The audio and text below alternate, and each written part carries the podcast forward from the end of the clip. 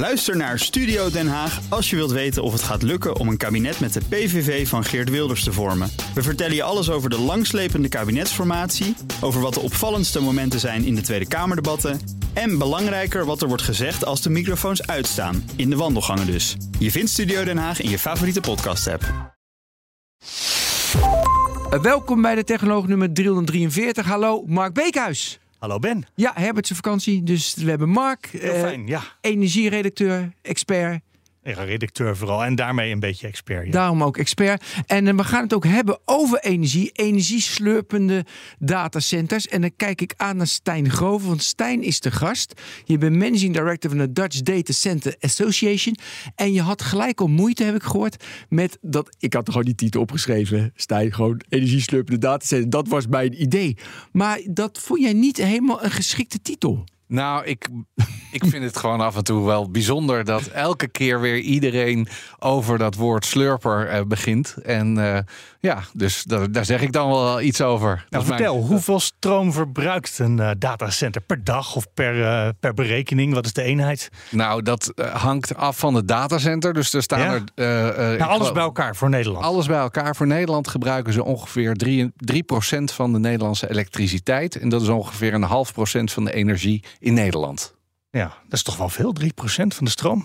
Dat is veel. Ja, Dat dat is veel. hoeveel zonnepanelen je daarvoor op al die daken moet leggen. Ja, Heel veel is dat eigenlijk. Maar als je dat ver- vertaalt ook naar de NS, die gebruikt ook veel stroom. Huishoudens Maar die gebruiken hebben ook ook veel speciaal stroom. een heel windpark laten aanleggen om op te kunnen rijden. Dus Nou, dat, eh, ja. Nou ja, maar daar eh, zie je dat dat eh, ook voor die datacenterbranche ook zo is. Ja. die, we zitten nu al op 99% groene stroom. Dus wij, ja, wij lopen echt wel voorop daarin. Dus het is wel goed, en wel veel, maar niet... eh, nee, niet, het, is, het is wel veel, maar Veel, niet maar, maar 9 net vind ik veel. En ik dacht ook, ja, maar je krijgt er ook heel veel voor terug.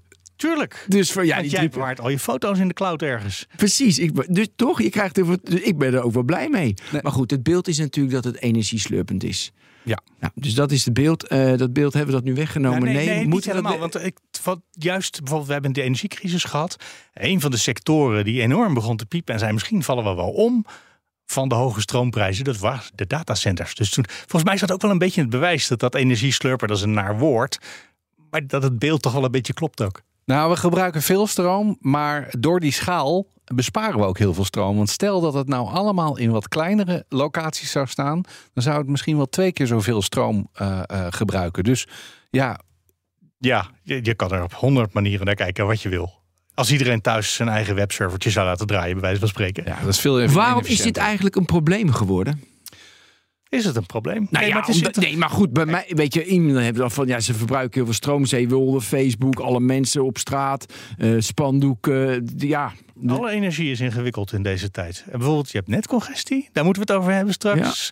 We moeten het hebben over eh, wat je kan doen om sowieso het energieverbruik terug te brengen. Want hoe groen die stroom ook is, we hebben een beperkte hoeveelheid stroom die we kunnen maken op wel alle manieren. Hm. Dus eh, als, het, als het zuiniger kan, dan willen we weten dat, hoe. moet, dat willen we ook weten, En ja. bovendien is het dan goedkoper. Niet alleen voor ons, maar ook voor de bedrijven zelf. Maar ook kijk, als je kijkt, van al 15 jaar in Nederland is het stroomverbruik stabiel. Het, het wordt niet groter, het wordt niet Van de minder. datacenters. Nee, van heel Nederland. Over heel Nederland. Van heel Ja, dat is Nederland nu de laatste beetje aan het 15 jaar. langzaamaan. Maar, eh, Nou, net, maar nu net, ja. nu net. Maar eh, als je dus kijkt, we hebben hetzelfde. Het probleem is dat het netwerk moet op een hele andere manier ermee omgaan. Maar het gebruik. Waarom moet stroom op een andere manier uit stopcontact Nou, komen bij een datacenter dan bij mij thuis? Nou, eh, het probleem is vooral de opwek. Eh, en het moet van andere plekken komen naar dat datacenter toe. Ah, dus ja. het wordt eh, veel eh, heel anders gebruikt, dat netwerk. En eh, ja, dat levert die, die filevorming, die congestie op. Ja.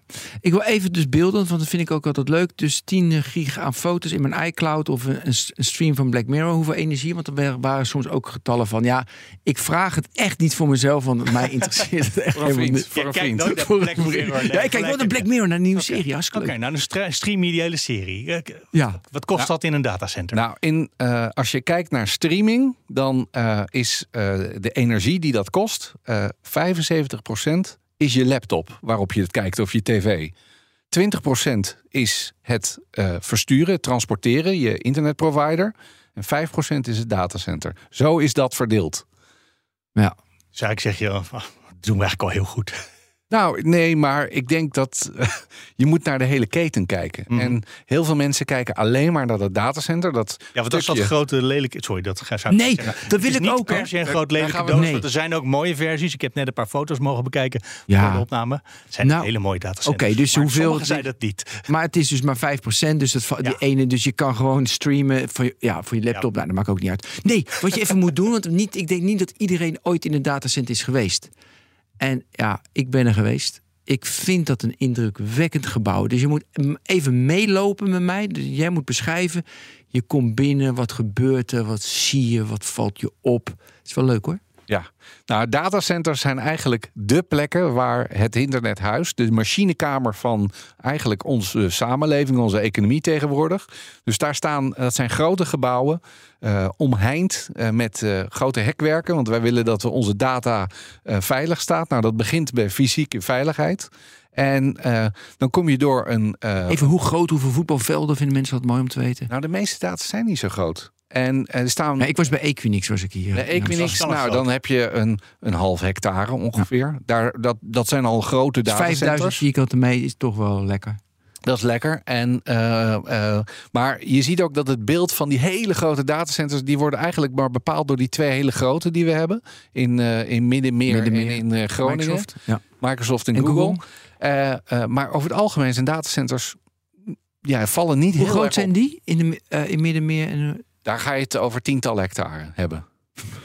dat Ja. is toch gaaf. Oké, ga door. Ga door. Ehm, als je dan kijkt- Security is echt huge. Security is huge, dus Ik- je komt binnen. Mark, ik moest me helemaal uitkleden. Ik had, kreeg een intern onderzoek. Ja, Het was een gekke werk. ik snap dat. Ga door. Daar is die waar dit, maar ga door. Eh, als je dan binnenkomt, dan eh, kom je bij de balie. Eh, je moet een afspraak hebben, anders kom je er niet in. Ehm, en ehm, nadat dat geverifieerd is, eh, ga je naar binnen. Eh, en dan heb je eigenlijk krijg je een pas en dan krijg je alleen maar toegang tot waar jouw apparatuur staat. Dus niet ergens anders. En ehm, dat zijn rijen met kasten. eh, eh, met eh, gaas ervoor, voor en achter. En daar staat die apparatuur in. En die apparatuur, eh, ja, die, die, die zoomt. Die, eh, het is dus een enorm lawaai. Het meeste lawaai is door de, de luchtkoeling. Dus de airco die draait. De, de, de, de, de luchtcirculatie. En die servers die hebben ook een voor- en een achterkant. Dus de koude lucht gaat aan de voorkant erin. En die koelt die apparatuur en die gaat er aan de achterkant uit. En die lucht wordt weer door allerlei systemen, zeg maar, door het eh, gebouw geblazen, gekoeld en eh, weer opnieuw gebruikt. En in zo'n datacenter staan ook allerlei eh, installaties om te zorgen dat eigenlijk de stroom nooit uitgaat.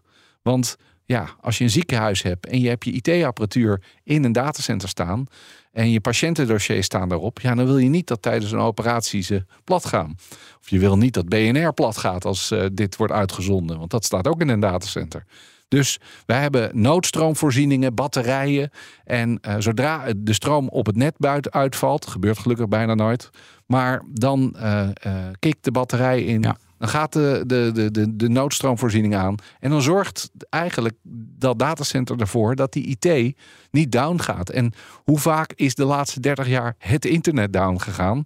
Nou, dat is meestal als je je netwerkverbinding zeg maar er niet meer is. Maar verder draait alles eh, eigenlijk door. Nou, vanuit het datacenter. Maar je hebt natuurlijk wel eens af en toe autootjes, hè? Ja, Van, van, ja, van servers. Van servers. Maar goed, ja. dan kan het datacenter wellicht niet dat daar iets mee gebeurt. Dat gebeurt er niet. En waarom ik het ook indrukwekkend vind, weet je, Mark, al die kasten heel schoon. Alle netwerkkabels, allemaal mooi op kleur. En fijn van die knipperende lampjes. En Och, allemaal knipperende ja. lampjes. Ja, dat is, dat is wel, wel mooi. Oké, eh, we hadden het al. Mark, heb jij dingen? Die Ja, je nu, die- als je nu dit beschrijft, waar gaat uiteindelijk de stroom in? Gaat dat vooral in de chips of gaat dat in de koeling zitten? Of gaat het. eh, Nou, een datacenter, ehm, die, de meeste datacenters die verhuren de ruimte dan, eh, aan, aan, aan hun klanten. En de klanten hebben de IT-apparatuur. En de hoeveelheid verhouding tussen wat er naar het datacenter gaat, naar koeling, naar stroomverlies door dat gebouw heen, is staat, of zeg maar 1 staat tot 0,2 tot 20 procent. Dus 20 procent is koeling eh, en, en stroomverlies. En factor 1 eh, is zeg maar eh, wat er naar de server gaat. Dus als je de server aandoet, moet je nog een klein beetje extra gebruiken om Ja. dat te koelen en draaiende te houden. Dus als we nou eens heel erg efficiënt nog veel minder stroom willen gaan gebruiken, dan zit de oplossing in eerste instantie bij de chips. Eh, Of bij de, bij de, Bij, de- bij de server, bij de, bij de hardware van de server die er staat. Niet in de koeling. ja. En je ziet dat de laatste jaren is net zoals de, toen de Toyota eh, hybride op de markt kwam, de Prius, eh, eh, toen zag je ook in één keer een enorme stap voorwaarts. Nou, dat is in servers ook gebeurd. Dus de laatste jaren is er enorm veel eh, slimmigheid eh, doorgebracht. Dus Noem eens zijn- iets. Wat is echt een hele energiezuinige server? Eh, een hele. ja, nou, ik denk dat je steeds meer ziet dat bijvoorbeeld voor bepaalde applicaties worden bepaalde chips gebruikt. Dus GPU's en je hebt CPU's. En nou ja, voor de, voor de, de, de, de botte rekenkracht worden die kleinere chips, die zijn veel efficiënter en veel stroomefficiënter, worden daarop ingezet. Voor de, de bitcoin mining, maar ook voor de Ja. AI-toepassingen. Nou, en daar zie je steeds meer ehm, eh, eh, nieuwe oplossingen komen. Je hebt nu de DPU, die gaat ook de transport op, eh, op een moederbord gaat regelen. En daar komen dus steeds meer slimmigheden, zodat dat allemaal efficiënter gaat op hardwaregebied. Dus je hebt nu die specifieke chips voor de specifieke doeleinden. En omdat je dat gaat gebruiken en niet gewoon eh, een, een, eh, een chip die gewoon rekenkracht power er tegenaan. Daardoor besparen ze veel energie. Daardoor besparen ze energie. Maar je ziet ook bijvoorbeeld dat de, eh, de koeling veel beter wordt geleid, minder wrijving heeft. En dan al dat soort kleine dingetjes die zorgen ervoor dat er gewoon stroom kan worden bespaard. Mark, je had nog iets gevonden bij TNO over met luchtkoeling. Nee, met, met, met Ja. vloeistofkoeling. hè? Het zit later in je. Maar we zijn nu namelijk. Ja, precies. Op er was een, eh, een, een innovatie van TNO, of in ieder geval waar zij over schreven, waarin ze de chip met een bepaald soort eh, eh, vloeistof, die, nee, niet een vloeistof, een soort schuim op de chip zelf gingen maken, waardoor de chip dan als geheel gekoeld werd van binnenuit. Dus niet dat je aan de buitenkant lucht erop moet blazen. Ja, ik begreep dat niet. Want ik Ik- dacht, je koopt een server van Nvidia of van Dell. En, en denk ik, ja, hoe. hoe- Ja, maar iemand maakt natuurlijk de volgende moederborden voor die servers. En Oh, daar zijn ze, dit, dan is, eh, verkoopt TNO. type technologie is dit. Oh, dat verkopen ze dan aan als- Nvidia of aan Dell. To- toch? Maar Ja. zitten, zijn dat soort innovaties dat je inderdaad echt gewoon een schuimlaagje op iets toevoegt en dat je dan denkt, hé, hey, Ja, wordt die beter nou, van? nou ja, dat is een, dat is een eh, mooie innovatie. Wat je ook steeds meer ziet, is dat eh, de meeste servers worden gekoeld met lucht. Maar je ziet steeds meer dat er een aantal servers of eh, chipsets eh, steeds groter worden, steeds meer warmte afgeven. En dat die chips dus heel erg specifiek gekoeld worden met vloeistof, eh, met olie. En in het uiterste geval zelfs helemaal in de olie worden gedompeld, immersiekoeling. Eh, maar als je eigenlijk ziet dat de volgende stappen eh, op het gebied van AI, nou, dat zijn enorm zware berekeningen. Daar gaan enorme eh hallen ruimtes. Iedereen die met AI bezig is, ja, die moet zich ook beseffen dat dat dus hallen zijn met enorme hoeveelheid chips die heel erg heet worden. Veel heter dan de reguliere processen. En daar kijken ze nu naar op chipkoeling. En dat zijn dus echt cool Heb je dan een circuitjes. bad met die- olie waar je al die chips in dompelt? ja, nou, Dat klinkt... of, eh, of, of met buisjes die dus over die chip heen gaan. Wie, de, dus, dus van wie komen die servers? Is dat van Nvidia? Want Ik heb pas die keynote van Nvidia zitten kijken. Daar kwam ik dat niet tegen of ik heb niet goed opgelet. Nee, eh, dit is dan eh, Lenovo, Supermicro, Oh, Lenovo, eh. HP, eh, dat, dat soort partijen die dus de hele server maken. En Nvidia is voor meer de, de componenten. Ja, maar er staan toch wel servers van Nvidia in een datacenter? Dat, dat zeggen ze zelf. Ze Ja. hebben ook... eh, Ja, daarom. Maar oké, misschien kleiner, prima. Oké, ehm, dus... we we- liepen nog wat rond in het eh, datacenter. Ja, Ja, moet we- ook een beetje kijken hoe zo'n rek eruit ziet en alles. Ja, daarom. Want wat kan je nou doen met dat rek en hoe het geplaatst is en hoe de luchtstromen gaan? Dat is onwijs belangrijk bij een datacenter. Alsof jij er wat van weet. Ik ook niet. of heb, je er, heb jij er eentje misschien? ik, heb, ja, ik heb geen eigen datacenter. Dat net niet, toch? Nee, nou, waar- waar, waar het een paar jaar geleden zeg maar, eigenlijk mee begonnen is dat je dus die, eh, die lucht die door die eh, server geperst moet worden, dat je dus eigenlijk alle ingangen van die servers aan ene kant deed. En dan de alle uitgangen aan de andere kant. En dat je dat ook nog eens los ging opvangen. Dus je had gangen die werden afgescheiden. En dan kan je veel efficiënter dus die koude lucht gebruiken om door die server te duwen. En die warme lucht meteen goed af. Aan de achterkant voer je dat af. Ja, die voer je Dat af. was vroeger, hè? Dat was, nee, dat is nu. Nog steeds. Nee, ik dacht van onder naar boven. Dus maar ga maar door. Onder naar boven. Of, het kan ook andersom. En Nee, maar van onder naar boven heb je dus de koude lucht onder. Dat stijgt op, eh, dus wordt het warm, warm, warm. En die warme lucht, die voer je dan weer af. Zodat je dat weer naar beneden weer koud maakt. Maar goed, nu ga ik dat hele... Dit moet jij vertellen. nee, en maar in detail. In detail, kijk, het is natuurlijk warme lucht gaat naar boven. Dus je haalt eh, inderdaad de koude lucht komt vaak onder de vloer of aan de zijkant eh, daarnaar, eh, gaat naar die servers toe en wordt weer afgezogen van uit het plafond. Want daar ja, gaat die warmte naartoe. Ja. En waar gaat die warmte dan naartoe, die warme lucht? Maar die warmte gaat naartoe we, eh, over het algemeen. En Nederland is daar natuurlijk een heel mooi eh, klimaat. Kunnen wij eh, bijna het hele jaar, kunnen we, behalve de zomermaanden, kunnen we met buitenlucht koelen. En dat doen we dan ook. Dus wij gebruiken eh, eigenlijk de, de temperatuur van buiten om die warme lucht weer terug te koelen naar eh, een goede temperatuur, zodat het weer het datacenter in kan. En ehm, aan de andere kant zijn er ook methoden om dat nog wat te verlengen. Dat we WKO's gebruiken. En dat is warmte-koude opslag in de grond. Dus in de winter stoppen we de kou in de grond. En in de zomer eh, halen we die weer op. En, eh, en in de winter halen we die warmte die we dus in de zomer erin opgestopt.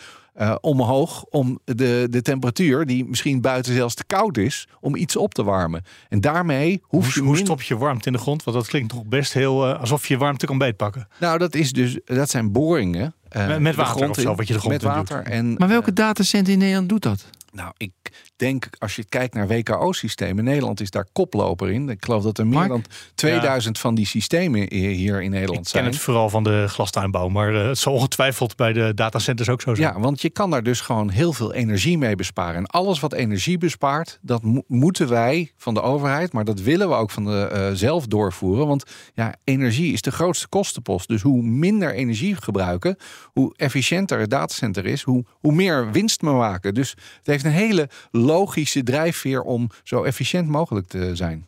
Mm, Tegelijkertijd, ik denk, als je die warmte nou eenmaal hebt en het is winter, dan is het toch misschien veel handiger om daar een warmtenet of zo en dat je er een hele woonwijk mee eh, verwarmt.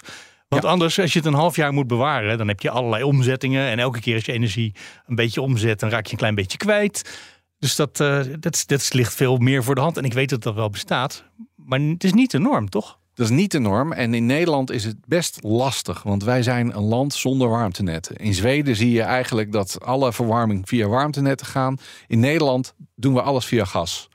En ja, Ja, dat gaat veranderen. Onze min- minister heeft natuurlijk gezegd, we gaan een kwart van de huizen verwarmen met warmtenetten. Ja, maar ik kijk nu naar het Ja, kijk dit niet. moment. Nee, En, eh, jouw taak is ook als managing director Dutch Data Center naar de toekomst te kijken. Precies. En daarom hebben wij in 2017 ook gezegd als sector: je kan onze warmte hebben, gratis op te halen. En toen we dat deden, toen hebben wij eigenlijk heel veel responsen gehad.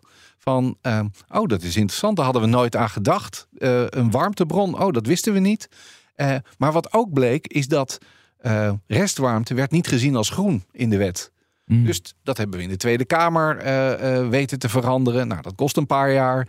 De rekenregels rond groene warmte moesten worden aangepast voor de Beng-normering. Nou, dat kost ook een, een, een, een, een, een Is hoop dat inmiddels tijd. allemaal geregeld? Dat is inmiddels allemaal Dus het geregeld. kan nu gewoon. Als je nu van je warmte af wil. Er zijn 28 projecten in Nederland. En dat is echt heel gaaf. En het laatste project is in Rotterdam, de Vanellenfabriek. Nou, ongeveer het slechtst geïsoleerde gebouw in Nederland. Eh, in het logistiek centrum van de Vanellenfabriek, wat nu allemaal kantoren is en eventruimtes, daar zit een datacenter. En die verwarmt dus nu het hele eh Vanellenfabriekgebouw. En daardoor kunnen zij van het gas af. Dat is 800.000 kuub gas, wat dus niet meer hoeft gebruikt te worden En, En- dat is allemaal gratis af te halen, zei je. gratis af te halen. Weet je? Dat, waar krijg je dat nog, gratis eh, warmte? Ja, nou, Want dat is binnenkort is dat echt een grondstof eh, voor, eh, nou ja, een grondstof, maar iets, iets wat je kan Nou, verhandelen. En het leuke is dat je dus die groene energie die datacenter ingaat, dus nog een tweede keer gebruikt voor de verwarming. En ehm, nou, voor eh, eh, juist zo'n vanellenfabriek, die gewoon, ja, die kunnen niks aan die isolatie doen. Ja, is dit gewoon de ultieme oplossing? Kom ik even terug op die 99% duurzame energie opwekken. Dat is gewoon wind en zon. Vind en zon. En ehm, het is ooit begonnen. ehm, Zeker weten, want veruit de meeste duurzame energie die we in Nederland gebruiken is biomassa. Eh, nou ja, maar ehm, eh, datacenters die moeten voor hun klanten aantonen dat zij dus op een goede manier groene energie ja, gebruiken. met Dus- certificaat of zo doe je. en het is Ja. ooit begonnen met eh, de, de, de, de, de waterstroom uit Noorwegen. En eh, ja, daar zit ook een soort maturity model in, zoals dat mooi heet. Dus je ziet dat die datacenters steeds meer ook eh, door vragen van hun klanten op zijn ge- eh, ge- ge- ge- gegaan naar hogere vormen van groene energie. En inmiddels eh, Google, Microsoft, Iron Mountain datacenters zijn zelfs op hourly base. Dus die kunnen elk uur van de dag aantonen dat ze uit een groene bron energie halen. Dus ja, en dat is eigenlijk het, de gold level, de gold standard van groene energie. En, ehm, eh, en in de wereld is het wel grappig. je PPA's, dus de, de Power Purchase Agreement. Eh 50% van al die PPA's die komen vanuit de tech-industrie vandaan, vanuit die datacenter-industrie vandaan. Dus eh, en, en, en Ja, dan wereldwijd bouwt, is maar bouwt iemand een windpark en bij de bouw wordt meteen gezegd... we gaan deze stroom verkopen aan Microsoft. Ja, en dat is de reden dat die windparken en die zonneparken dus ook gefinancierd kunnen worden. Zonder financiering bouw je geen wind- of zonnepark. Dus die, die, die, die datacenter-industrie, die, die, die zorgt daar ook voor.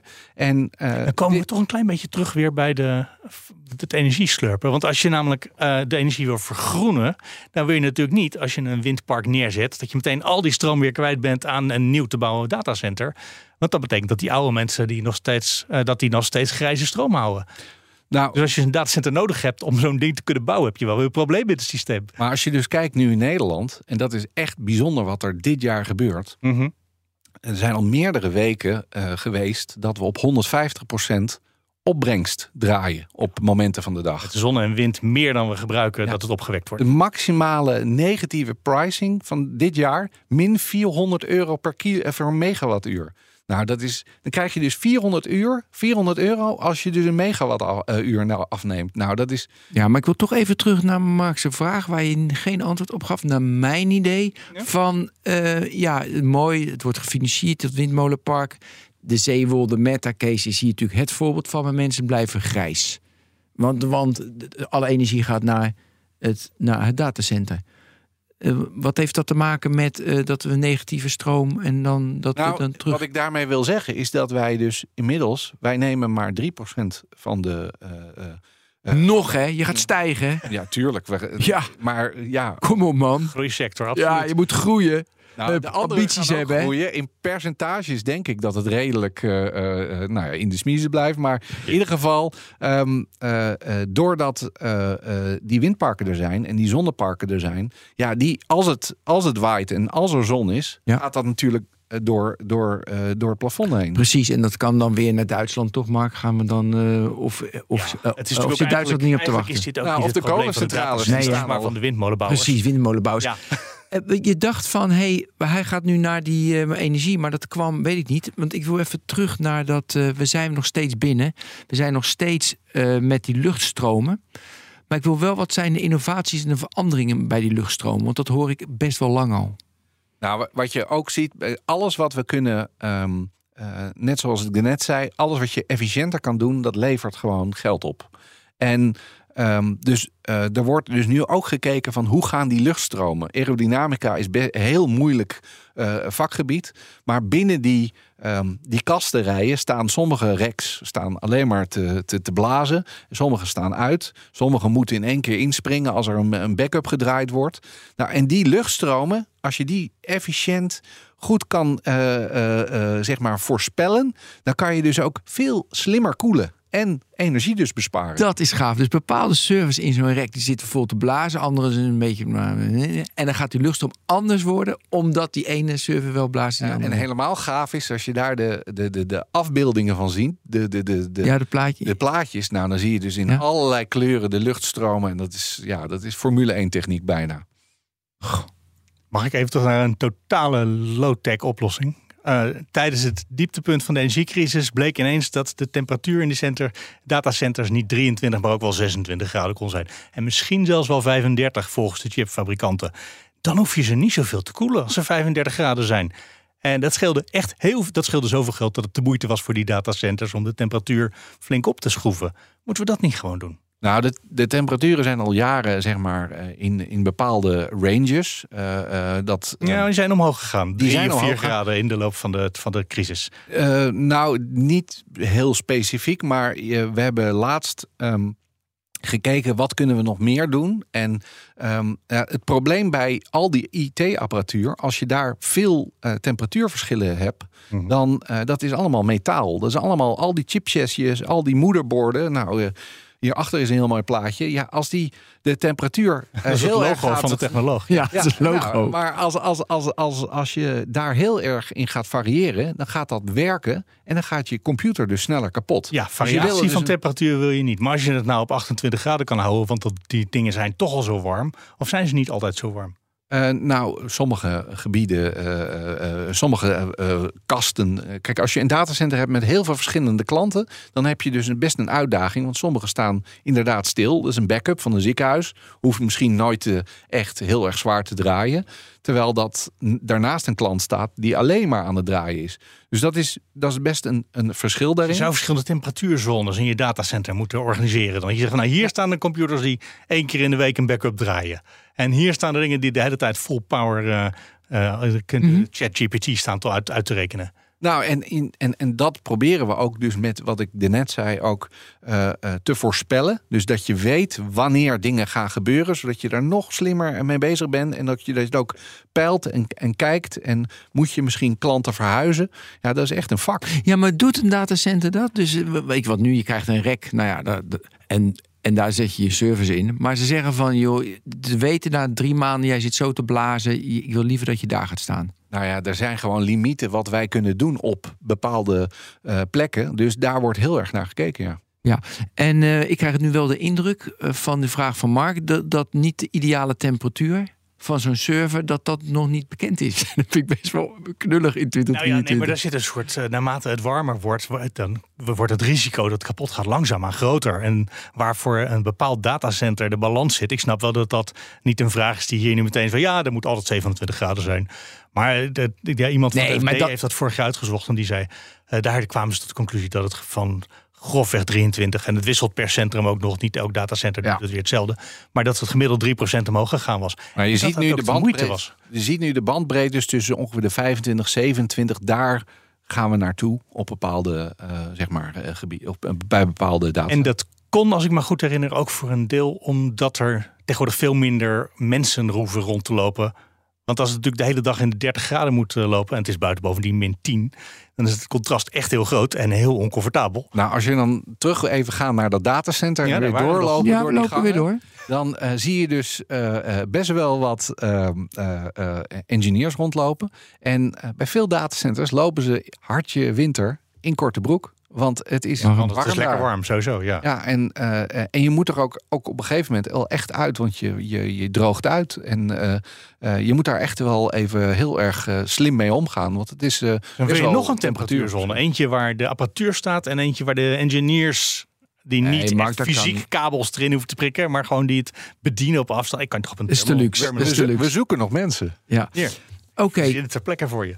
wij lopen nog even. Wat ik interessant vond, de, de, weet je, soms komt er gewoon vanuit de overheid. De RVO had ineens een document. Dat stuurden ze naar bedrijven die servers in een datacenter zitten. Van ja, je moet eh, af en toe je apparaat uitzetten als dat kan. Op low energy, energy saving. Ja, weet je, als je zo'n mail krijgt, dan denk ik van... Ja, gasten, had je dat dan eerst niet drie jaar ge- geleden kunnen doen? Ik vond het wat algemeen. En dan gaan dus de datacenters eigenaren... hey, wat gaat... Wat zijn de eisen die in zo'n Ja. staan? Wat, wat vragen ze van je? Nou, dit zijn eh, maatregelen uit de, eh, de EML, de erkende maatregelenlijsten. Die zijn er voor elke sector in Nederland. Alle sectoren hebben die. En dat gaat over eh, buitenkoeling gebruiken tot en met. nou ja, van allerlei zaken. Maar een van die dingen is ook de server settings op, ehm, eh, eh, op, op, ehm, op een efficiency te zetten. Dus eh, eh, dat, dat het in één keer teruggaat als het niet gebruikt wordt, waardoor je energie bespaart. Maar waarom... Dus er komt er een verordening. In juni moet, dat, eh, moet het allemaal gebeuren. Maar waarom hebben ze dat niet twee jaar geleden gezegd? Of... Ja, waarom heb je die aanmoediging nodig? Want dit Ja, is gewoon een energiebesparing. Dat kost gewoon minder geld. Nou, de uitdaging is dat ehm, eh, het wordt ge- gezegd tegen de datacenters, maar wij zijn niet de eigenaren van die servers. Dat zijn onze klanten. Dus wij kunnen er niet bij. We, we, we hebben, wij hebben engineers Nee, die doen koeling en eh, elektriciteit. Ja. Die weten niks van IT, eh, eh, om het even maar te gechargeerd te zeggen. Eh, we hebben geen wachtwoorden daarin. Eh, van sommige servers, als die van een ziekenhuis zijn, mogen we daar echt helemaal niet in. Privacy bestand. Dus Nee, het is heel lastig om aan ons de vraag te stellen. En daar ageren we ook tegen. Want wij vinden ook dat deze maatregel bij de klant moet liggen. En ik denk dat het op zich een hele goede maatregel is voor een beperkt aantal klanten. Eh, maar eh, eh, het wordt Maar nu hij bij komt, het die vraag komt ook vanuit. Die, dus die vraag wordt gesteld aan jullie. En jullie sturen het dan naar de klanten. Wij sturen naar de klant, maar wij kunnen het niet controleren. Ja, je kan aan de buitenkant niet zien of er een serversetting is veranderd. Je kan het niet controleren, je kan er niet bij. Eh, dus ja, om dan te zeggen van...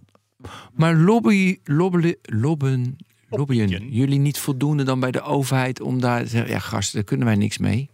Nou, dat hebben we meerdere malen gezegd. Maar ze het is- luisteren niet. Nou, het, het is gewoon doorgeprikt en, eh, ehm, en dat de, doorgedrukt. En dat, dat, dat is heel jammer, want dat scheelt gewoon ontzettend veel gedoe. En, ehm, eh, en wij willen het graag. Dus we hebben met RVO hebben we een convenant gemaakt om dat door eh, te zetten naar de klanten en om hun te informeren, om dat uit te vragen. Maar wij kunnen er verder, ja, verder dan dat kunnen wij Ik niet. heb misschien iets. Want je zou natuurlijk, jullie leveren de stroom aan de, de computers die daar draaien. Dus die zullen jullie ongetwijfeld ook in rekening brengen. Daar kan je toch iets op sturen. Zeg je, oké, we zien dat jullie computer gemiddeld gebroken minder, minder energie zou moeten gebruiken. Nou, dat, dat was het maar zo simpel. Want Ja, het is bijvoorbeeld een cloud, dan ik denk. Nou, maar een cloudbedrijf heeft bijvoorbeeld die setting helemaal niet. Dus eh, in cloud wordt het eigenlijk op de softwarematige eh, manier... wordt al die servers aan elkaar ge- ge- Mhm. ge- gebonden, eh, gemaakt. En daar wordt al heel snel teruggeschakeld... als die servers niet echt worden gebruikt. Cloud is eigenlijk de manier waarop we het meeste stroom hebben bespaard... de afgelopen 10, 15 jaar. En... ehm, en en daar heb je helemaal eigenlijk die server settings niet. Sterker nog, die servers die draaien, als ze die settings wel hebben, vaak beter als ze in maximale settings staan. Ja. Omdat het op softwarematig gebied al eh, veel beter is geregeld. Dus het, is een. Ja, het is een beetje een, een, een rare regel, niet heel wel overdacht. En ook maar Ze voor een hele beperkte groep. misschien niet. Ik denk dat, dat, eh, eh, dat daar nog wel wat eh, missiewerk eh, is, inderdaad. Ja, want ik, misschien dat ze in het ministerie ook niet echt helemaal doorhebben wat het betekent als de server niet van jullie is, maar van de klant. Nee, en, en kijk, wij willen dolgraag dat, dat, die, dat er meer efficiëntie is. Eh, alleen, wij kunnen dat niet controleren. Nee, snap ik. Dus die clouddiensten nu, omdat je inderdaad alleen maar gebruikt, eh, hij draait alleen maar als je heel veel gebruikt en hij wordt weer afgeschaald. Dat heeft dus heel veel energiebesparing eh, ver- verzorgd. Kun je in, daar een indicatie aan geven hoeveel? Als ik nu gewoon, weet je, ik doe alles gewoon on-prem, gewoon hup in die datakast. Of we hebben het, het geschakeld. Weet je, dat zijn natuurlijk ook servers. Maar hoeveel scheelt dat dan? Nou, er is een heel mooi kaartje van het Internationaal Energieagentschap. en dat laat zien dat eigenlijk door. Vroeger had je allemaal kleine ouderwetse serverruimtes. Nou, die nemen per jaar af. In Nederland nemen die met een paar honderd per jaar per af. Dat gaat naar de cloud, dat gaat naar eh eh, eh, colocatiedatacenters. En ehm, eh, dus die nemen af. De aantal, die, die hele grote clouds, die hyperskills, ja, die eh, zijn enorm groot, maar die brengen ook enorme schaalvoordelen. En eh, die worden ook groter. Maar als je alles met elkaar optelt, is eigenlijk het stroomverbruik de laatste 12, 13 jaar van de IT-wereld eigenlijk ook vrijwel hetzelfde gebleven. Ja, dat zei je al in het begin. Dan ga ik toch even terug naar die schaal, want daar ga ik nu op door. Dus jij zegt, als je, als je die hyperscalers, die verschrikkelijk groot, dan heb je energiebesparing. Absoluut. Hoeveel, dan kan je toch beter zeggen van, joh, we bouwen in Nederland, we hebben er nu twee. Tuurlijk, dat is van Google en Microsoft, maar dan, Al die kleintjes die ruimen we op en die vervangen we door één of twee grote. Nou, je ziet dat ehm, bijvoorbeeld een ziekenhuis is wettelijk verplicht om in eh 20, eh 30 kilometer afstand eh, naast de deur om hun IT eh, een backup eh, te hebben. En dat hebben heel veel bedrijven. Eh, dus je ziet overal in het land zijn kleinere datacenters nodig. Uh, daarnaast zijn er ook nog koppelpunten nodig. Amsterdam is echt een soort koppelpunt van de Europa. Die uh, uh, zet heel veel data door naar allerlei landen. En um, dus dat zijn weer ook weer andere Ja, type niet, datacenters. dus je hebt, die, je hebt die grote fabrieken nodig. Nou, die staan op twee plekken in Nederland. Dat zijn hele goede plekken. Zou, vind jij dat er nog een derde moet komen? Nou ja, ik denk dat als je kijkt naar. eh, eh, eh, er zijn diensten die we allemaal gebruiken. Ja. En eh, ja, die worden dus nu bijgeplaatst. Nou, TikTok is bijvoorbeeld een heel groot eh, eh, voorbeeld. Ja, in Noorwegen wordt nu een enorm datacenter van TikTok gebouwd. Gaan ze eigen datacenter bouwen? Dit? Ja, ja, ja. En het is een tweede al. En, en daar. Oh ja, maar nee, ze draaien bij Oracle ook, hè? In Amerika. Ja, maar in Europa draaien ze ook al op eh, andere locaties. En, eh, maar daar bouwen ze nu een heel groot datacenter. Omdat wij in Europa natuurlijk ook allemaal verslaafd zijn aan die filmpjes. Ja, je zegt, vind je dat er een derde bij moet komen. Maar stel je voor dat je het zou willen. Is er überhaupt nog een plek in Nederland waar er geen netcongestie is? Waar je gewoon ruimte hebt voor een datacenter? Eh, nou ja, ik denk dat er overal eh, eh, inderdaad congestie is. En dat het steeds moeilijker wordt. Maar ja, we zijn ook door die energietransitie. eh, eh, eh, hebben we ook steeds meer die digitale diensten nodig. Want het eerste wat je met energiebesparen altijd hebt... van we moeten het meten, we moeten het of, eh, 24 uur per dag... On, online, all, all the time moeten we het monitoren. Ja, daar heb je dus IT voor nodig. Eigenlijk de eerste zeg maar, oplossing voor eh, Mhm. efficiëntie Jawel, maar is, dat, is betekent IT. nog, dat betekent nog niet dat er fysiek een plek is waar je een aansluiting kan krijgen. Eh, nou, dat bedoel, misschien moeten we daarvoor wel naar Duitsland.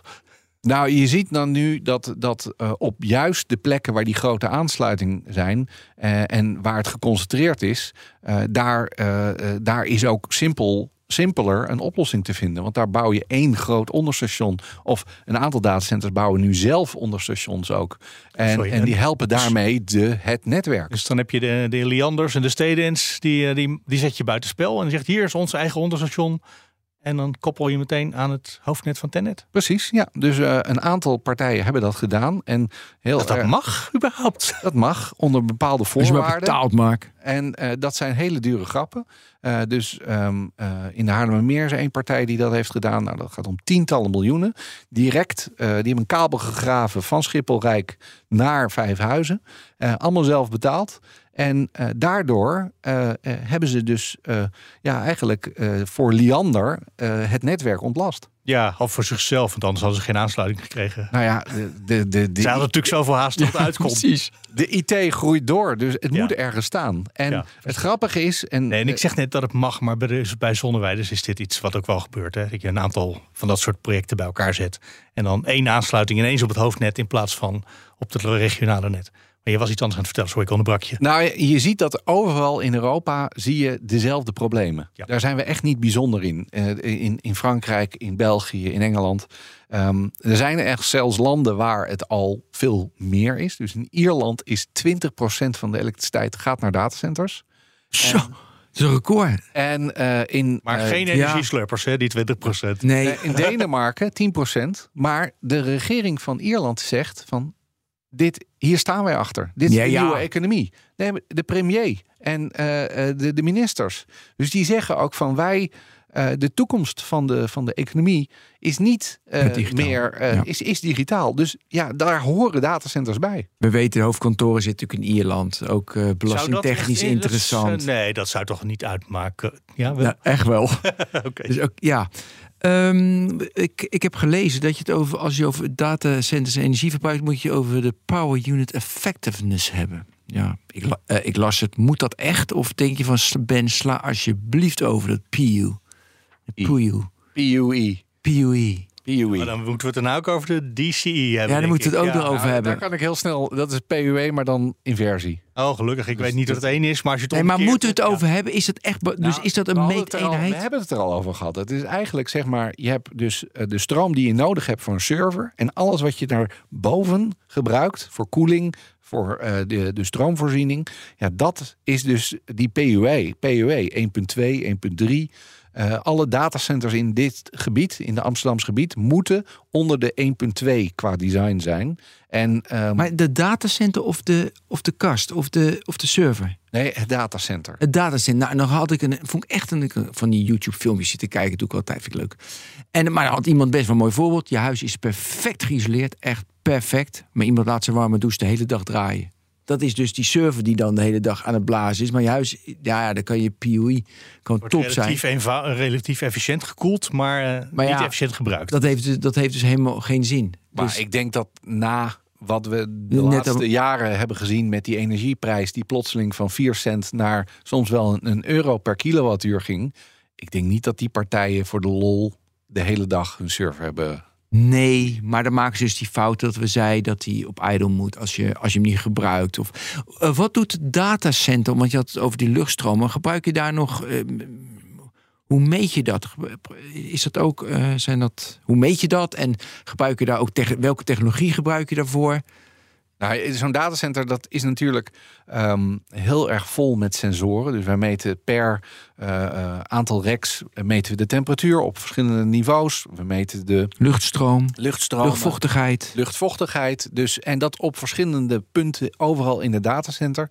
En daarmee hebben we dan een, een building management system gekoppeld. En die, is weer aan, die stuurt weer al die apparaten aan die dat kunnen beïnvloeden. Dus En die data komt binnen en met predictive analysis zorg je dat je het dat je oh, daar noem op zaterdagavond om 11 uur oh, gaat helemaal los. Nee, en dat is dus een hele grote indirecte industrie. Die van allerlei bedrijven die daar weer fantastische oplossingen voor hebben. En die, eh, die leveren die diensten weer aan datacenters. Ja, dat, dat kan. Maar die. Ja, dat, is, dat is zo, kennelijk. Dat is zo. Nee, ja, maar dat vind ik een beetje logisch. Dus daarom zei ik van. Nou, dat je een, een hele industrie op de been houdt met analyses van wat er binnen zo'n datacenter gebeurt en hoe laat die ene PC aan en uit moet. Nou, alleen al het, het Ja. controleren dat je continu online bent. Dus zorgen dat die eh, noodstroomvoorzieningen doet, dat de batterijen doen, eh, dat de koeling eh, gecertificeerd is. Er zijn continu mensen bezig om dat te testen, omdat onze klanten dat ook vragen. Die, die willen zekerheid, die kopen zekerheid door hun IT in zo'n datacenter te staan. Dus er zijn ontzettend veel audits worden er gedaan. En wat ik soms vind, is dat die datacenters lijken op, op, op bijna een soort Noord-Koreaanse eh, Ja. generaals. Met alleen maar de ISO's eh 1 tot en met 2000 eh, eh, eh, op hun borst. En, eh, maar dat moet allemaal gecontroleerd worden. Er zijn ontzettend veel mensen mee bezig, continu. En eh, om te, te, te laten zien dat eh, die IT gewoon altijd kan blijven doordraaien op een gro- groene manier, op een duurzame manier. En eh, ja, dat, dat, dat is dus ook een enorme industrie die eromheen zit. Ga maar, Mark. Ja, oh ja. ja, want jij zegt nu dat het moet altijd kunnen blijven doordraaien. En een van de dingen die eh, op het ogenblik, als je het vraagt aan politici, aan mensen van het netbeheer ook wel, eh, die zeggen ja, maar de bedrijven moeten ook een beetje flexibeler in de afname van stroom gaan worden. Want eh, dan kan je dus bijvoorbeeld eh, heel veel hard en rekenen tijdens de uren dat de stroom verder toch niet zoveel gebruikt wordt in de nacht, midden op de dag, wat je wil. Ehm, terwijl er dan dus heel veel zon bijvoorbeeld overdag is. Is dat ook iets wat je in een datacenter kan doen? Ik denk het wel namelijk. Ik denk het ook, maar eh, bij bepaalde datacenters. Dus ik denk dat bijvoorbeeld eh, eh, het datacenter van de Belastingdienst, die kan eh, s s'avonds Ja, Misschien, kan makkelijk s'nachts gaan zitten stampen. zitten stampen of uitzetten. Of, want die zijn eigenaar van de IT, van de datacenters. Ze hebben twee hele grote datacenters. Daar gebeurt alles in Nederland. En een, een Google en een Microsoft kan, eh, eh, die heeft ook wat meer controle, want die heeft en de IT en het datacenter. Dus die kan en- ook wat en als meer ik controleren. nu bij Google iets zoek, dat is natuurlijk tegen. Want dan wil ik ook dat Google niet morgenavond terugkomt met het antwoord. Jij zocht gisteren die ene film met die actrice. Wie was het ook weer? Nee. Dus dat zal nu moeten. Nee, dus bepaalde diensten kan dat wel, bepaalde diensten kan dat niet. Of dit, dat kan misschien ergens anders draaien. Ze hebben ook wel eens gekeken naar Follow the, of follow the Energy. Dus als het waait in Noorwegen, dan zetten we het in Noorwegen. En als het eh, waait in eh, Groningen, dan gaan we weer terug naar Groningen. Hoe pakte dat Ja. uit? Niet zo goed als je zegt, ze hebben er wel eens naar gekeken, denk ik. Nou, ik denk dat het moeilijker is dan, eh, dan je het zo zegt.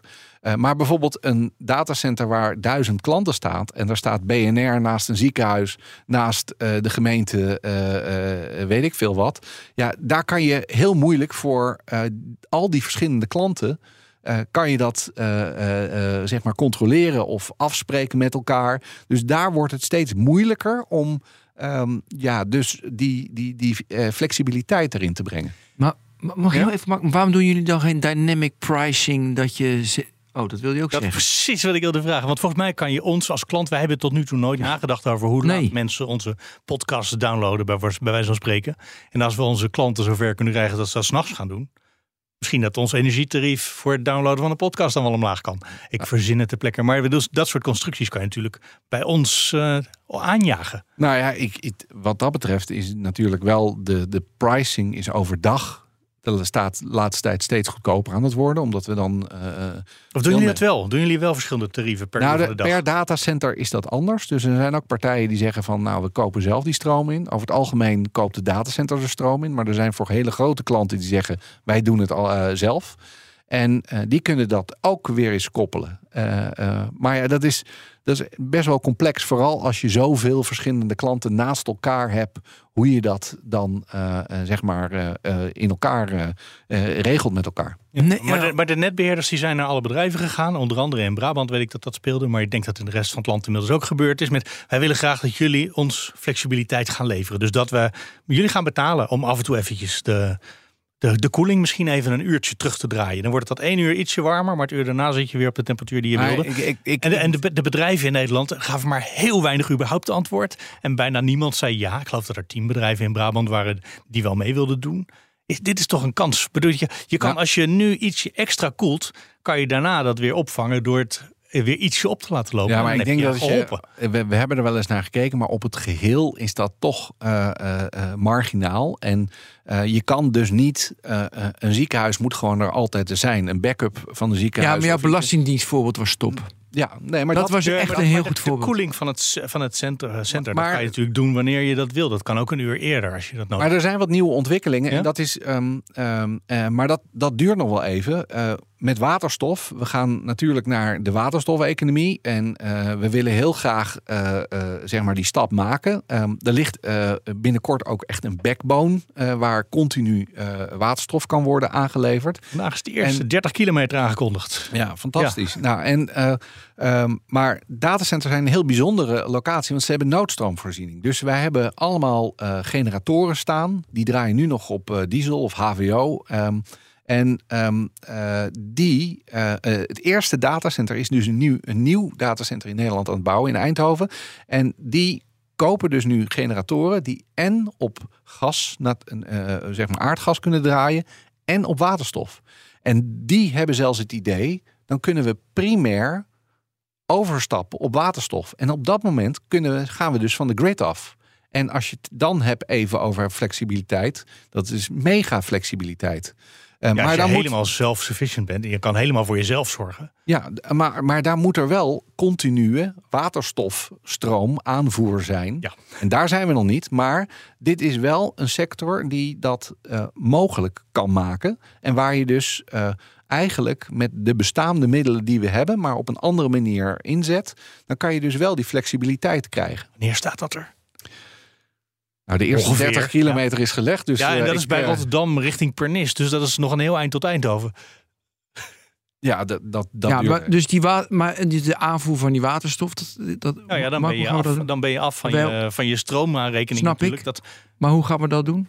nou, er zijn wat proefprojecten in eh, her en der in het land... waarbij mensen met vrachtwagens heen rijden. En dat kan... Nee, daar- je kan hele woonwijken met twee keer in de week een vrachtwagen... zo'n tankwagen, eh, kan, je, kan je vullen. Ja. En dan gaat het gewoon nog op, eh, op, een lage, op een gewone druk. Je kan het ook nog helemaal koel maken. En dan op een hoge druk. En dan neem je in één keer nog veel meer gas mee. Dus dat, dat, dat is logistiek, zeker voor een tijdje. Als je één fabriek hebt, is dat best vol te houden. Prima. We hebben dus over eh, de energiegebruikende datacenters. Ik weggehaald nu, hè? Heel goed. Ja, heel goed. Nee, slurpend. Maar oké, dus de luchtstroom goed, de waterstof, eh, en dat is een, een pilotje. Even proberen, even, het is een ideetje, meer niet. Oké, wat doen jullie nu allemaal? En de server goed, de server uitzetten. Maar ik vind het allemaal wat klein grut allemaal. Nou, dat is absoluut geen klein, klein gut. Want Nee, maar vertel wat dan groot is. Nou, eh, juist door al die maatregelen en de laatste, ehm, kijk, de, die, die EML waar ik het net had, die erkende maatregelenlijsten, die, die bestaan al zo'n 20 jaar. En uh, daar waren uh, ook afspraken tussen sectoren, de 40 grootste sectoren in Nederland, die moesten er allemaal aan voldoen, moesten er elk jaar op rapporteren. En, um, en dat betekent dat ze elk jaar 2% efficiënter moesten worden. Nou, de laatste 15, 20 jaar is dat gebeurd. En dus daar is overal al heel erg gekeken van gaan buitenlucht gebruiken. Nou, dat scheelt een hele hoop airco's die vroeger daar stonden. We gaan die WKO's neerzetten. Nou, dat scheelt ook weer heel veel energie. Dus in de loop van de tijd, wij zijn al heel lang bezig hiermee. Ook omdat het gewoon super logisch is om die energie te besparen. Want het levert geld voor ons op. En uh, het is goed voor het milieu. Dus ja, het is een hele mooie combinatie. Nou, ja? ik, ik dacht ook je aan gelooft het niet, Ben. Ik Nee. zie twijfel op je nee, gezicht. ik vind het allemaal zo langzaam gaan. Maar dat heb ik met alles hoor. Dus, dus dat ligt zeker Ja. niet aan de, da- aan de datacenter-industrie. Nee, en juist ook bijvoorbeeld bij die energieagentschap, daar wordt ook duidelijk gerapporteerd. En Binnenkort is er weer een nieuwe eh, rapportage. En daar wordt juist ook gezegd van, en ook in die Nederlandse eh, RWO-rapportages, ja, wij staan gewoon bovenaan veel andere sectoren. Dus wij, wij zijn al veel verder dan andere sectoren wat betreft efficiëntie. Wat leren wij daarvan? Wat kan ik thuis eh, van, eh, van de luchtstromen leren? Nou, Of exporteren jullie dat, die kennis? Ehm, eh, doe je daar iets mee? Of je houdt het allemaal voor jezelf? Wat is de internationale uitwe- weet je, wisselwerking? Nou, ik denk dat er in Nederland ontzettend veel goede dingen gebeuren. En bijvoorbeeld die WKO's. In, in Engeland zijn er volgens mij 30 WKO's. In Nederland zijn er meer dan 2000 WKO's. Dat is het verschil. Wij- In eh, Nederland zijn er dus nu 28 restwarmteprojecten. Uh, wij zijn koploper in de wereld. Zelfs veel meer dan in Zweden. En, eh, eh, en dat is omdat wij, denk ik, heel erg eh, eh, innovatief denken. We vinden elkaar snel, een klein landje, maar we hebben net wel die, die schaalgrootte om allemaal mooie dingen te doen. Dus, en het levert ook best wel hele mooie technieken op, waar we, waar we elke keer weer de volgende stap in maken en die we ook exporteren. Ja, maar dat is, het zijn toch internationale bedrijven? Of zijn het ook, ja, dus de exporteren is meer dat Equinix, even als voorbeeld, omdat ik daar ben geweest, dan een. Maar die bouwen dus ook IP op, waardoor ze dat ook aan anderen verkopen. Dat geloof ik niet. Of Nee, het zijn vaak de toeleveranciers die deze oplossingen bedenken. En eh, waar eh, dus de, de datacenters in Nederland vaak een, ja, dus de, de, de rol spelen van wij hebben dit nodig. Wij, wij krijgen deze, deze vraag en kunnen we hier niet iets voor verzinnen? En eh, daarmee zie je dat die bal steeds verder gaat rollen en dat verspreidt zich dan over Europa, over de wereld. Zie je die innovaties dan ook terug in hele andere sectoren. Dat ineens de, weet ik veel, de teelt van aardappelen ook aangepast wordt door iets wat je uit, ja, dit is wel een hele grote stap. Maar vind ik tof, topstap. Nou, je, ziet een paar eh, partijen en die, eh, die, die minen dus, die doen aan bitcoin mining en die, die staan in kassen. En die gebruiken die warmte om eh, die kassen te verwarmen. Nou, dat, dat vind ik dus hele leuke combinaties waar je dus verschillende zeg maar, sectoren aan elkaar koppelt. In Noorwegen is een, een datacenter gekoppeld aan een, aan een garnalenkwekerij. Omdat je daar die warmte nodig hebt. En dat zijn hele leuke koppelingen. En, en, echt de innovaties die uit het centrum komen zelf. Want dit zijn hele logische. Wat iemand heeft, waar iemand het warmte over, iemand het warmte tekort. Kan, kan ik me voorstellen. Maar het, gewoon technische innovaties. Of je zegt ja, maar wij richten een rek op zo'n manier in dat de computers. En toen bleek ineens dat als je dat in een duikboot doet, dat je dan ook heel handig zuurstof bespaart, weet ik veel.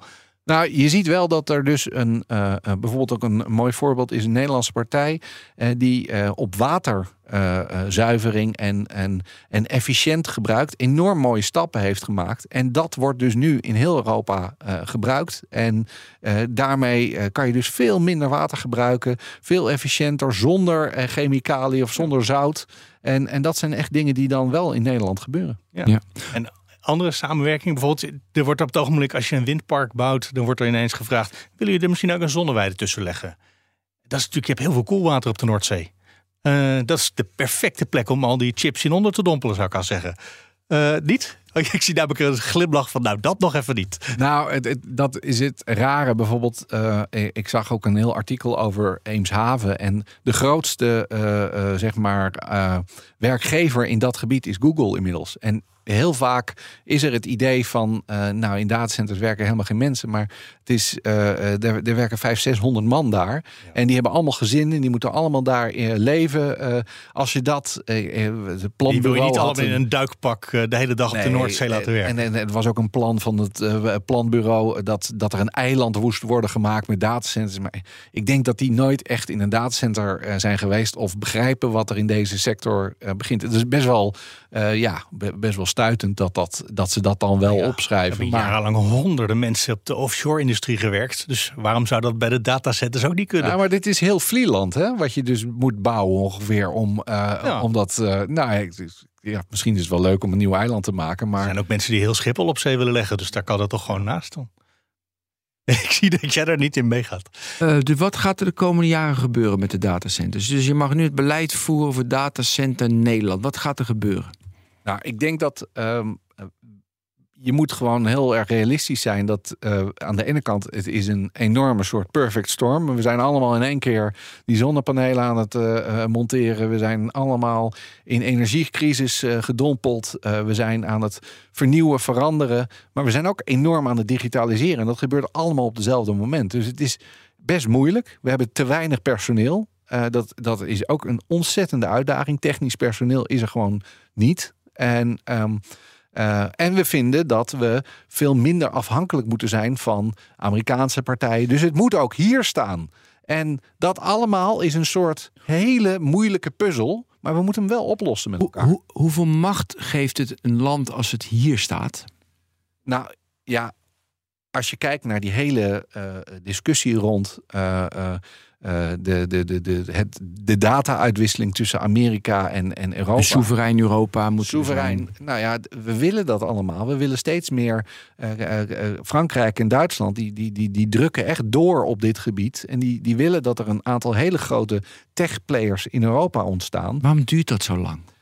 Nou ja, dat uh, zijn 28 landen en 28 meningen. En uh, uh, Frankrijk die dan misschien iets te grote mening heeft. En dat, dat vinden anderen dan weer minder maar, leuk. Maar uiteindelijk moet het wel hier gaan ontstaan. En dat, dat, um, ja, dat zorgt er wel voor dat, dat die groei er gaat komen. En we willen ook allemaal AI. Nou, dat... En moet dan de, ze moet een subsidie komen voor de Europese cloudpartijen? Wat, wat, wat moet er komen? Wat, hoe gaan we dat stimuleren? Ik denk dat uiteindelijk uh, uh, kijken nu de, naar de initiatieven die lopen. Je hebt Gaia X. Ja. nou, dat is ook interessant. dat is een interessant. Dat is een goede omschrijving. Het is interessant. nee, ik denk uiteindelijk dat er één grote partij gaat opstaan en die gaat zelf doen. Een Europese partij. Een Europese partij. En die krijgt op een gegeven moment de credit en, uh, om, uh, om verder te groeien. En, Noem eens namen. Wat voor, ja, dat mag jij natuurlijk niet, maar ik vind het wel even ja, interessant. Mag wel. Ja, mag Hier wel. mag dat wel. Nou, je, je, je hebt uh, T-Systems in, in Duitsland, je hebt OVA in, uh, okay, die, uh, in, in, in Frankrijk, je hebt uh, LeaseWeb in, in Nederland. Nederland, ja. Ja, dat zijn hele grote partijen. Aruba in Italië. En ja, in Amerika is ook, Amazon is ook enorm gegroeid door overheidscontracten. Microsoft ook. Ja, de, heel Defensie legt Ja, dus dat zeg jij, wil je dat stimuleren in Nederland, moet gewoon overheidscontracten. Dat hoor ik vaker, hoor ik steeds meer. En, en, en, en dat is best nog een, eh, een dingetje, want dat, dat doen we niet 1, 2, 3. Ja, dus het landschap ziet er zo uit. We, hebben, we houden die twee hyperscalers. Meer dat gaat de hele politieke, alle mensen zijn tegen. Dan hebben we al die andere datacenters. En als het goed is, één Europese grote hyperscaler die misschien waarschijnlijk niet in Nederland staat, want dat willen we hier niet. Nou, ik denk kijken naar bijvoorbeeld die hyperscalers die je nu beschrijft, um, uh, die staan in bijna elk land inmiddels in Europa, want overal zijn gebruikers. Vooral in Ierland. Uh, nou, nee hoor. Oh, er, zijn er, er, staan er 40 in Europa op dit moment. En van Griekenland tot en met Noorwegen tot en met Finland. Ja, maar wij willen ze niet, want wij krijgen politiek heel veel weerstand. Nou, we, we, we hebben ze nodig. Want wij hebben 18 miljoen mensen en die gebruiken allemaal die diensten van uh, die partijen. En dat moet allemaal in de buurt staan. Dus je ziet over Europa dat het allemaal verspreid is. En wij zijn helemaal geen uitzondering in, in Nederland. Want in, in België staan ze ook, in Duitsland staan ze zelfs nog veel meer. En uh, dat, dat is nou de eenmaal waarop ja, eigenlijk al onze bedrijven hun IT draaien. Of moeten we toch een beetje gaan consuminderen? Dan zeggen ja, oké, Netflix kan wel, maar alleen op maandag, woensdag en vrijdag. Nou, ik denk dat willen mensen echt niet. Nee, nee, nee, natuurlijk willen mensen dat niet. Nee, nou, het eerste wat je op vakantie vraagt aan een hotel of een camping is: wat is het wifi-wachtwoord? Dus we willen alleen maar consumeren. We willen alleen maar nog meer data. Op de, de, de reclames zijn Nee, Stijn. onbeperkte databundels. En Klopt. ja, maar dat staat allemaal in connectie Klopt, met een klopt, datacenter. klopt. Maar jij hebt maar één taak. Zorgen dat het energiezuiniger wordt door allerlei innovaties en waar die chips ook in dompelt. Ik vind het allemaal prima hoe je eh, zo energiezuinig die datacenters. Ik vind dat, dat is je taak en daar word je op afgerekend. Want je hebt het de laatste 20 jaar, nee 10 jaar was geloof ik, vlak gehouden met die 2%, toch? En dat blijven we doen. Ja, nee, je moet naar de 1,5. Anders word je nooit meer uitgenodigd. Ja, wij, wij zijn streng, wij zijn streng. Wij Ja, zijn heel in streng. dat Nou, we hebben wel eens een keer gezegd van we zetten het een dag uit en kijken hoe men Oh, dan. nee, eh, dan, nee, dan, nee, dat kan je ook niet betalen. De Dus- staking van de Nee, heel. Nederland in paniek. Dat zou niet kunnen. Oké, eh, Mark, jij mag nog één vraag stellen als je hebt, anders... Ge... Ja, je begint altijd met het afleveringnummer, Ben. oh, dat Waar is zitten we eigenlijk? 343. 343 hadden we helemaal nog niet gezegd volgens mij. Of wel? Heb ik niet opgelet in de Ja, eerste dat minuut. maakt helemaal niks uit. Ehm, Stijn Grover, bedankt. Graag gedaan. Ja, genoten, dankjewel. Dankjewel. Ja, de luisteraars bedankt. Eh, tot de volgende technoloog. Hoi. Dag.